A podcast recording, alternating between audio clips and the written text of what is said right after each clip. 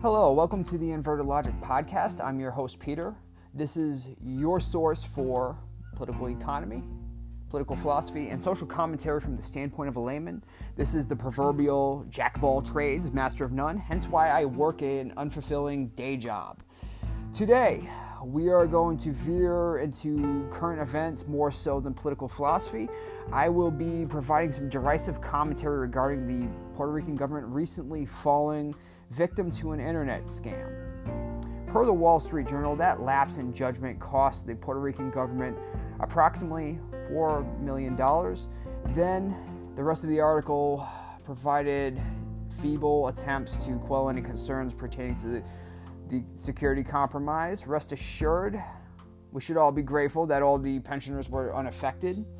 Glad to know such entitlements were spared, the other because otherwise it would be just such a pity. Granted, I understand that the Puerto Rican government has endured its share of hardships in recent years between a decade long recession and recovery from various natural disasters. However, it ranks 60th in nominal GP out of all nations in the world, outperforming nearly every other Caribbean nation. So, crying economic struggles really doesn't excuse such incompetence. I haven't even heard of the lower ranking Jamaican government, ranking around, I would say, approximately 120th in all national nominal GP, making any sort of similar mistake. What it boils down to is outright imbecility. This is the kind of error you expect from a geriatric zoning clerk at some keystone town in the middle of nowhere, Nebraska, not from a formal national government. Did this official working for the Puerto Rican government really fall for the perennial Nigerian prince scam? I thought everyone was privy to that tired and played out ploy. The truly pathetic part is my current employer probably has more rigorous cybersecurity protocols that is presently being practiced than that in San Juan. Then again, maybe I'm being too hasty in calling this all pathetic.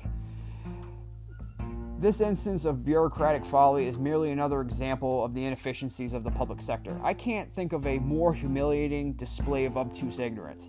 However, this outlandishly cartoonish quagmire mirroring the absurdity of a poorly written sitcom plot sounds about right. It squarely falls within my dismally low expectations for the administrative departments of various government agencies. Too big to fail should be supplanted with large enough to sink to the bottom of the Atlantic Ocean. But, you know, then again, like I said, I'm a layman. What do I know? Maybe the allocation of such tax dollars to the salaries of such imbeciles is, you know, rightfully alloc- earmarked. I don't know. But nevertheless, to me, it seems a little wasteful, especially considering they can't tell the difference between a formal email and a fraudulent scam. However, I don't know. We'll just leave it at that. But anyway, if you enjoyed this podcast, please please hit subscribe and please give us a five star review. Thank you very much. Have a good day. All right.